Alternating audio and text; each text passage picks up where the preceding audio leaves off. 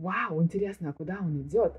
А если он еще и другого цвета кожи? Вау, ничего себе! Такое тоже возможно.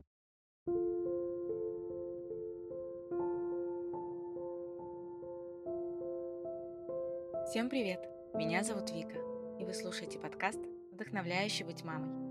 У меня в гостях Инга Маккарти, лайф-коуч, нарративный терапевт и автор исцеляющих медитаций. В первой части выпуска с Ингой мы говорили о том, как жить в настоящем моменте.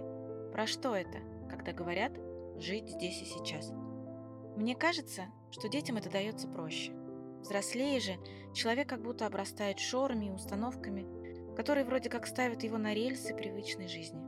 Во второй части выпуска мы поговорили про детей, как они видят мир и как помочь им не растерять внимание к моменту, когда они подрастают. Приятного прослушивания!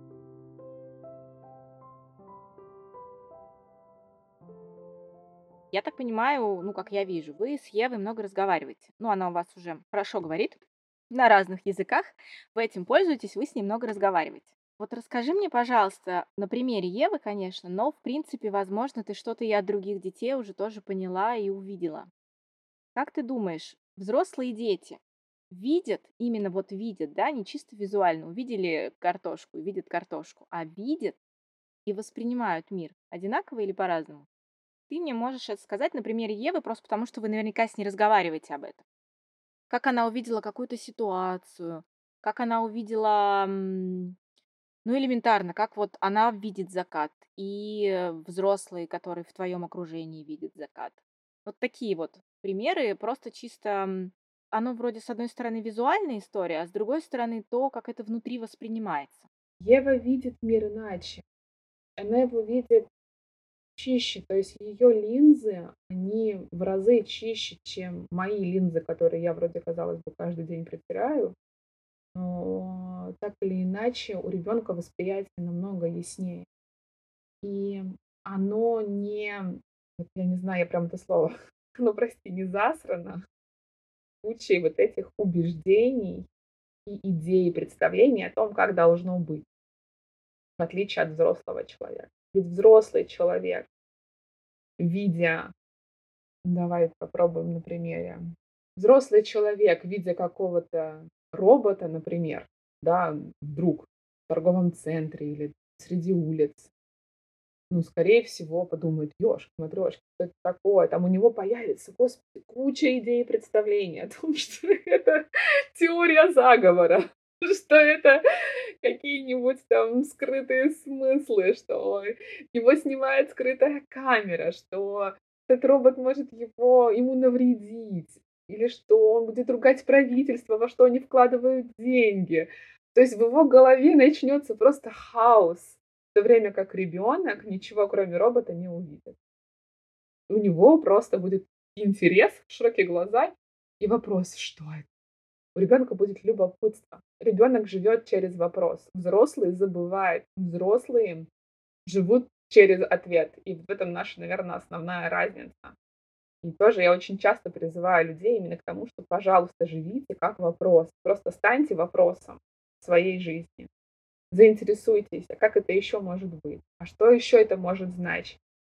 Ведь мы, к моему большому сожалению, слепы, реально как котята. Мы взрослые, но мы куда более слепы, чем маленькие дети.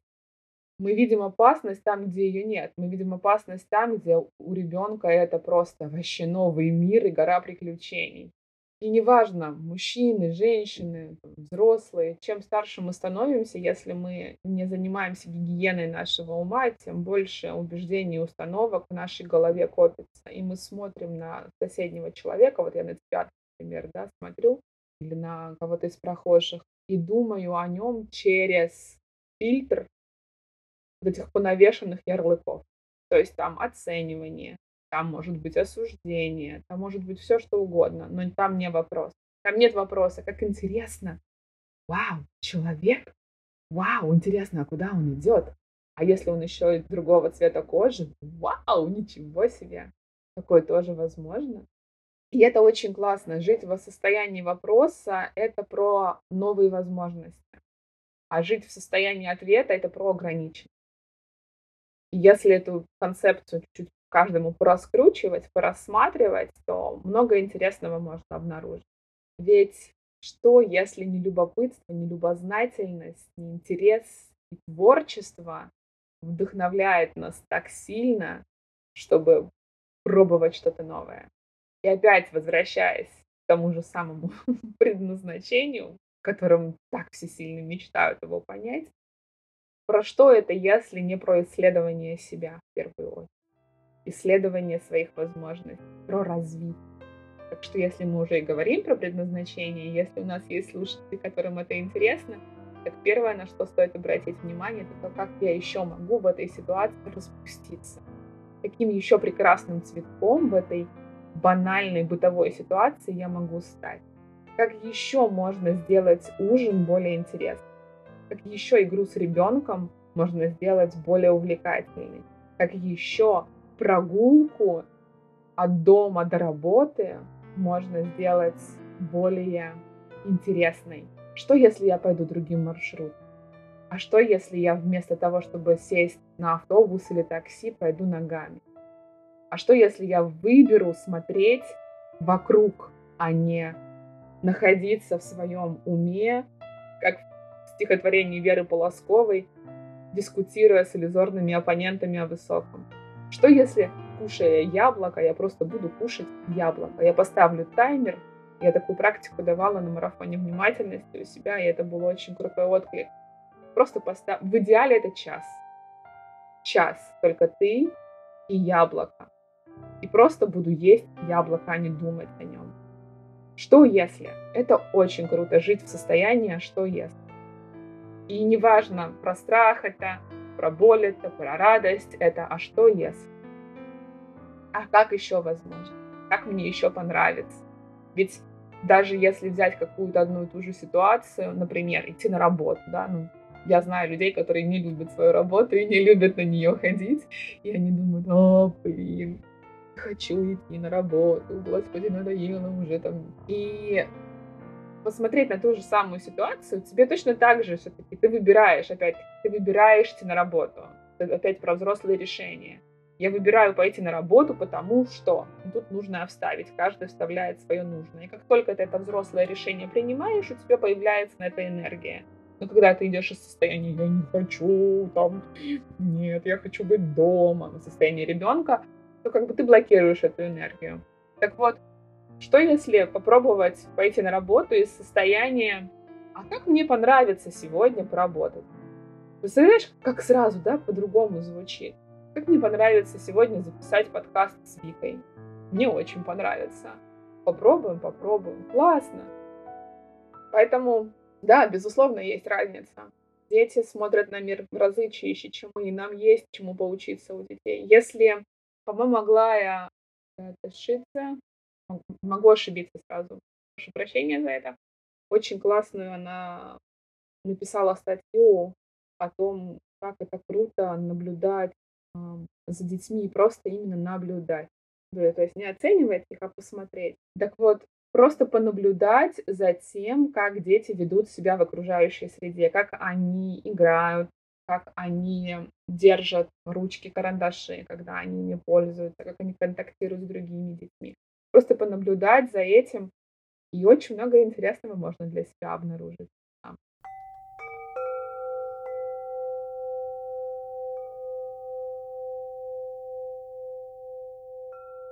Ты, собственно, предвосхитила мой вопрос. Мой вопрос был как раз о том, чему мы можем, учитывая нашу разницу восприятия окружающей, да, действительности и восприятия себя, чему мы можем у них научиться.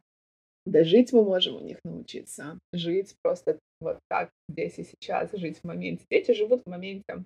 Дети живут э, в очень красивом состоянии. Они живут в состоянии процесса ради процесса. В то время как мы, взрослые, живем состоянии, где мы живем в процессе ради результата. И вот это колоссальная, конечно, разница. И ее тоже очень легко заметить, если понаблюдать ведь когда мы живем в состоянии процесс ради результата, мы обрекаем себя на, как бы это грубо не звучало, но мы обрекаем себя на несчастье. Потому что Да, нам кажется, мы достигнем этой цели, она нас сделает счастливыми, наконец-то я вот сейчас выйду замуж и буду счастлива, рожу ребенка, и все у меня будет хорошо. Я прихожу на эту точку, моя радость длится какое-то время, но потом я скатываюсь в какие-то совершенно другие состояния, к которым я не была готова. Я их начинаю в себе либо подавлять, убегать, либо просто не понимать, что делать. И тогда я думаю, ну вот, хорошо, сейчас ребенок пойдет в сад, и тогда я стану счастлива, потому что у меня появится свободное время.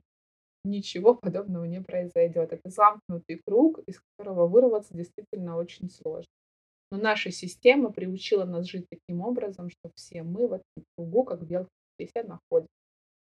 Я не говорю о том, что система плохая, я в принципе не склонна осуждать никого и ничто, поскольку, опять повторюсь, все не случайно. Значит, это тоже зачем-то нам нужно. И про вот это обречение себя на несчастье, достигая цели, мы ее съедаем, и у нас дальше горит аппетит. То есть это постоянный какой-то вот повторяющийся сценарий, и мы по нему ходим, ходим, ходим, ходим. В то время, когда дети, они просто наслаждаются процессом. Ну, как бы им просто хорошо от того, что а вот сейчас вот они это делают. То есть они рисуют не для того, чтобы какое-то там произведение искусства нарисовать, а они рисуют для того, чтобы рисовать. Мамы уже, в свою очередь, учат детей быть довольными или недовольными результатами рисунка. И вот это тоже важно заметить мамам, как бы разрешить детям творить безоценочно. То есть, если мы видим ребенка, который в 5 лет там кидает ручку и карандаш, говорит, фу, у меня не получилось, фу, это уродливо и некрасиво, это не про ребенка, это тоже очень важно. Дети просто зеркалят нам то, что мы им транслируем. Они, мы их учим оценивать. Они сами этого не умеют. Дети мир через нас познают. Когда ребенок чем-то увлечен, это такая атмосфера. Ну, то есть, наверняка мамы, которые наблюдали за своими детками, играющими где-то в своей комнате или в оборудованном пространстве детском, над ними прям царит какая-то такая аура. Она какая-то сказочная. Кажется, такая непонятная, такая далекая какая-то, таинственная. Дети создают свое пространство, и они в нем живут. И вот этому, безусловно, мы можем у них учить. Быть в процессе ради процесса. Это как в том фильме «Мирный войн» называется этот фильм. И там есть такой фрагмент, где мудрец, да, то есть в воплощении обычного человека, рабочего на заправке, ведет нашего главного героя в гору. Они идут, идут, он говорит, у меня для тебя подарок, я тебе показать что-то хочу. И они идут, идут в эту гору очень долго. Наш герой устал, но когда они добрались, наконец, до верхушки, главный герой говорит, ну окей, покажи мне, что ты хотел мне меня показать уже. Уже, уже устал, конечно, столько шел мудрец показывает ему камень, который лежит на земле. Главный герой у него в шок, он в смысле, я ради этого сюда перся в эту гору, столько поднимался, он злится, его одолевают эмоции. Вот этот фрагмент нам очень красиво демонстрирует процесс ради процесса. Как только мы идем за идеей о том, что нас там где-то что-то ждет, мы разочаруемся. И неважно, камень это, или там его ждала бы какая-нибудь неэпическая принцесса, я не знаю, сказочной страны. Потому что рано или поздно он бы понял, что у нее там, я не знаю, какие-то дефекты или какие-то там проблемы, или как бы они просто несовместимы по гороскопу или еще что-то. Вот этот замкнутый круг, он, конечно, очень печален. Поэтому смотрите на детей, просто наслаждайтесь тем, как они демонстрируют нам это безусловное, красивейшее явление, процесс ради процесса, подниматься в гору ради того, чтобы подняться в гору. Не учите их, не торопитесь научить их привязываться к результатам. Они сами рано или поздно это, этому научатся. Ну, пусть они еще живут немного вот в этой прекрасной, свободной и такой красивой жизни, где я делаю это, потому что я просто делаю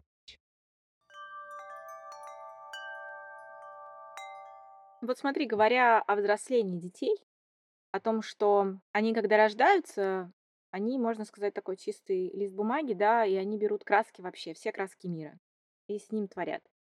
А потом а, не только родители. В принципе, в его жизни появляются взрослые. Причем, знаешь, у меня есть глубокое убеждение, что когда ребенок рождается, вообще неважно в семье. То есть даже если в неблагополучной, у него все равно изначально тот же белый чистый лист бумаги и те же все краски мира. Но потом взрослые общество, которое его окружает, начинает навешивать ярлыками, стереотипами, какими-то рамками, какими-то правилами. И ребенок постепенно из вот этого богатого, из этой всей богатой палитры, он, в общем, ну, можно сказать, что его линзы засоряются как раз вот этими всеми установками, которые есть в обществе. В том числе и родители иногда бывают так делают. Так вот, я сторонник осознанного родительства, родительства, когда ты ребенку опора и поддержка, и такой, знаешь, как некий ментор, который вот такой вот большими, крепкими уверенными, но не толкающими руками помогает идти в большой мир. Я, я за такой подход. Мне кажется, такой родитель, он, оно какое-то родительство такое ненавязчивое, что ли, не, вот именно не тыкающее, знаешь? Невоспитательное. Ну да, хотя иногда воспитательные моменты тоже должны присутствовать, например, когда мы говорим о какой-то безопасности, да, а, когда ребенок в силу просто, может быть, своего незнания может э, его привести, какие-то его послед... поступки могут привести к каким-то печальным последствиям, а родитель все-таки может условно вовремя я не знаю, кружку кипятка у него перед носом забрать. Вот. Ну вот скажи мне, пожалуйста, родитель, который знает, с какими богатыми возможностями рождается ребенок, именно с точки зрения познания мира, да? И с точки зрения его открытости к этому познанию, незашоренности как родителю помочь, подсобить, я не знаю, как-то так, какое слово тут применить лучше, помочь, чтобы он вот это вот дело максимально долго не растерял взрослее. То есть, чтобы он взрослел, вроде бы взрослел, но не терял вот, это, вот этих вот классных красок своих глазах, и стекла у него не мутнели. Как родитель может помочь? Мне думается, это про подогрев любопытства детского, про подогрев его интереса в первую очередь. То есть не глушить ребенка какими-то однозначными ответами, когда ребенок к тебе подходит с вопросом. Понятно, что иногда это может доставать, когда у тебя, у них особенно есть возраст, этот почемучка, и они, почему вот это, почему вот это. Даже сейчас у Еве там 5 лет, а она иногда спросят какие-то очевидные вещи, ну там просто очевидные. И мы такую методику выработали. То есть если раньше мы говорили «почему что?», да, чтобы как бы она нам вот как-то развернула свою мысль шире, то сейчас мы выработали такую методику общения с ней, как «а ты сама как думаешь?» Или перед тем, как этот вопрос задать, ты хотя бы на секундочку попробовала поискать ответ в себе. Она так оп, такая. Так, там, если ей непонятно все еще, иногда вопрос просто улетает, потому что она понимает, что вопрос был ну, действительно просто поверхностный, вообще неважный. Надо было просто спросить, надо было просто вмешаться, заявить о себе. Вот. И вместо того, чтобы раздражаться, там, перестань меня сто раз спрашивать одно и то же, круто сказать, а ты хотя бы на секундочку попробовала ответить сама себе на этот вопрос? Но в дальнейшем это про подогрев интереса и про очень сильно, как мне кажется, про помощь ребенку в налаживании контакта с его эмоциями, с его физическим телом. Это вот помнишь, то, что мы с тобой говорили ранее, ты говоришь, да, вот есть боль, она на физике отражает. Сейчас существует тоже огромное количество методичек, классных книг детских в том числе. Вот у Евы есть книга, но она на английском. Не знаю, есть ли такие на русском. А, книга, которая помогает а, выстраивать контакт со своим телом. Она называется Listening My Body, если я не ошибаюсь. Есть еще одна, она про эмоции. То есть как они называются, как они определяются. И это очень ценно, потому что ребенок получает такой навык, как эмоциональный интеллект, когда она, там, например, вместо того, чтобы просто разозлиться, она садится и понимает, да, что я злюсь. Я злюсь, потому что мне грустно, ну, никто не играет, все в этом роде. И этот навык, он важен, он в принципе им в жизни очень пригодится. И как мне кажется, для того, чтобы вот эту зашоренность, не знаю, можно ли ее избежать, вообще нужно ли ее избегать. Может быть, ребенку нужно получить свой определенный уникальный опыт. Но подогревая интерес, помогая ребенку осознавать, что он имеет право на абсолютно все эмоции, он имеет право чувствовать то, что он чувствует, он имеет право голоса, он не просто какое-то маленькое человечечко, на которое можно крикнуть и прогнать. Он имеет право на собственное тело, к которому я не могу прикасаться, да, без либо вопроса предварительного. То есть, например, взять ребенка под мышки и унести, для меня это ну, действительно вообще нифига не рабочий вариант. Я всегда хочу спросить в ответ, а как бы ты себя почувствовал, если бы подошел какой-то большой дяденька или тетенька, и на то, что тебе так сильно сейчас хочется мороженку, и ты начинаешь от этого топать ножками, взял бы тебя под руки и отнес. Как бы ты себя почувствовал? Вот подумайте о том, да, как наши дети будут чувствовать себя дальше в жизни, если сейчас они получают такой опыт, такой сигнал от родителей, что если я не прав, меня можно взять и куда-то отнести. Я уже не говорю про там шлепнуть. У меня это как вообще табу история. Хотя меня саму в детстве наказывали и лупили в том числе. Как потом сказали, ну вырос же нормальный человек. У меня вопрос серьезно. Рассказать вам, сколько сессий с психологом да, на этот счет у меня. Что поможет нашим детям быть более свободными от рамок, идей, представлений, убеждений о том, какие они, каков мир. Наверное, проговаривание. Проговаривание и спрашивание. Всегда спрашивание, а почему ты это сделал? А что тобой правило? На что ты опирался, когда сделал этот выбор? То есть таким образом ребенок понимает, что он важен, что его мнение важно, что он ценен, и когда у ребенка есть это чувство ценности, ему намного проще коммуницировать уже как и с другими людьми, так и с внешним миром.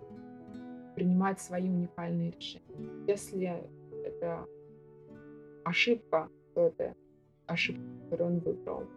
И здесь родителей, мне кажется, история позволить ребенку совершить эту ошибку. Понятно, что это если чашка кипятка, то, конечно, я возьму у нее ее из рук, объясню но если это чашка с холодной водой, и она ее тянет со стола, я дам ей возможность этой водой облиться. В дальнейшем она понимала, что если она будет вот таким образом эту чашку со стола тянуть, это приведет вот к таким последствиям. Очень важно дать ребенку возможность понять, что его даже маленькие решения ведут к последствиям. Дать ребенку этот опыт